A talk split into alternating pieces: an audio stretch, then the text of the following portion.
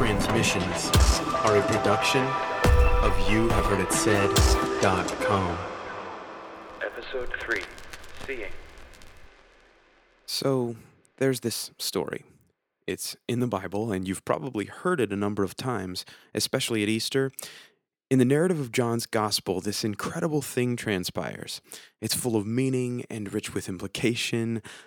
But here's the twist even though you know the story, you probably can't see what I'm referring to. I'm not questioning your ability to read or observe, but simply the language that we're expected to depend on. What I mean is, it's not your fault. If you or the pastors you've heard speak were reading this passage only in English, then you literally can't see what I was referring to, and you can't see it because it's not there. The New Testament, of course, was written in Greek, and some things get lost in translation. They always do, even if those things are a big part of the Easter story. It turns out that you often have to get closer to a text if you really want to see its intent.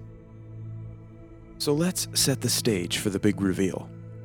In John chapter 20, upon hearing of Jesus' missing body, Peter and John leave the other disciples and go running like mad to the site of the tomb. John, you might remember, points out that he outruns Peter and arrives there first. Standing at the door to the tomb, without entering, we are told that John bends to see the strips of linen lying there.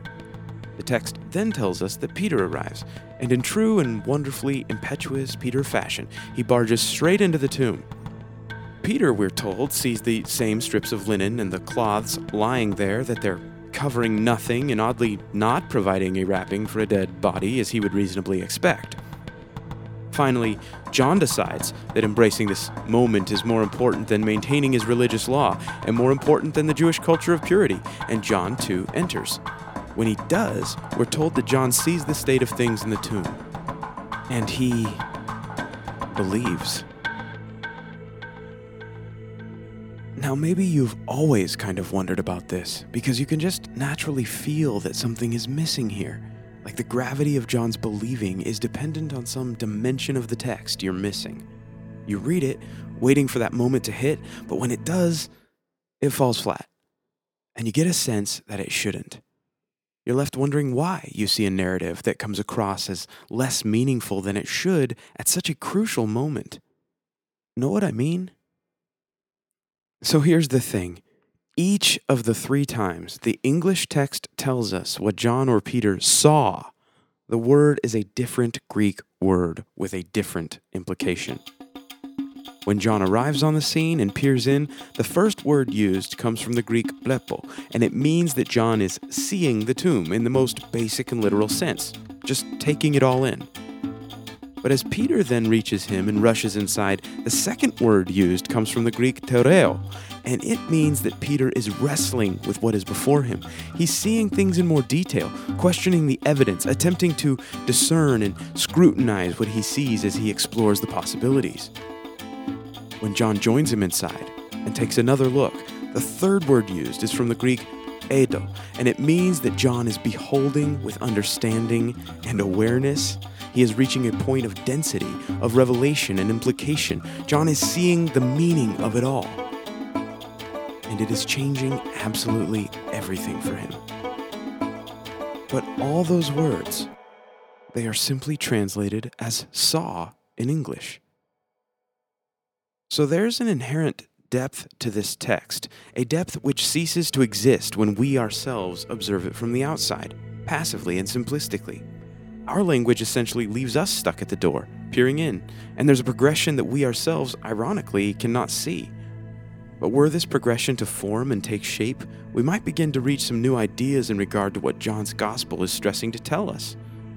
We might begin to see that when taking in something of real value, beauty, and meaning, the goal seems to be that we move with it, that we allow it to take us deeper, perhaps from the passive observation category to the scrutinizing and questioning category to the perceiving with depth and resonance category.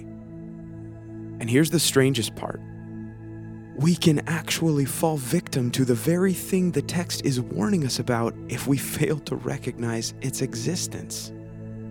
Superficial we remain, stuck at the doorway to meaning, assuming that we saw it and that's all that matters, though we've yet to become aware and yet to behold it with a richness of understanding and experience. We've yet to truly come to that place where everything changes, where we realize that just seeing something is there doesn't mean we have truly seen it in any meaningful sense. So here's the big point observation is not the same thing as illumination. The English version of the text of John takes us to a certain point, but no further. The Greek version, on the other hand, brims with a dense trajectory of implication and metaphor. The Greek version speaks to those great shifts in perception which so mark the path. It ultimately champions the laying aside of our religious hangups and assumptions in order to get close enough to truth to experience it intimately. Whatever others might think of us and whatever we might think of ourselves, we do not let any fear or superstition keep us from drawing near to our opportunity to truly see. Such moments are too important. We can't be concerned with maintaining appearances. We can't be content to remain outside.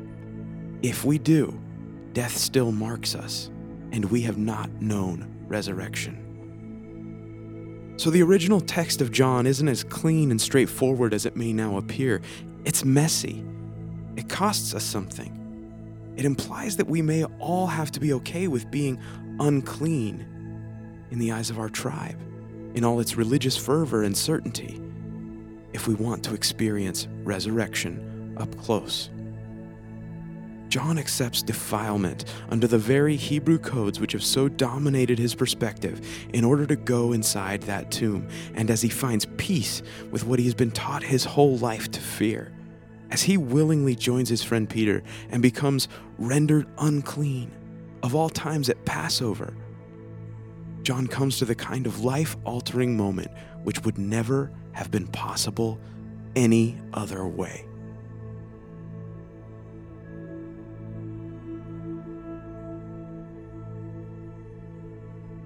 Thank you so much for tuning in. You Have Heard It Said transmissions are a podcast from Kevin MacDougall and YouHaveHeardItSaid.com. Be sure to subscribe to this podcast on iTunes. You can also listen to transmissions at YouHaveHeardItSaid.com, where you'll find what you just heard in both audio and written form, along with numerous other articles as well.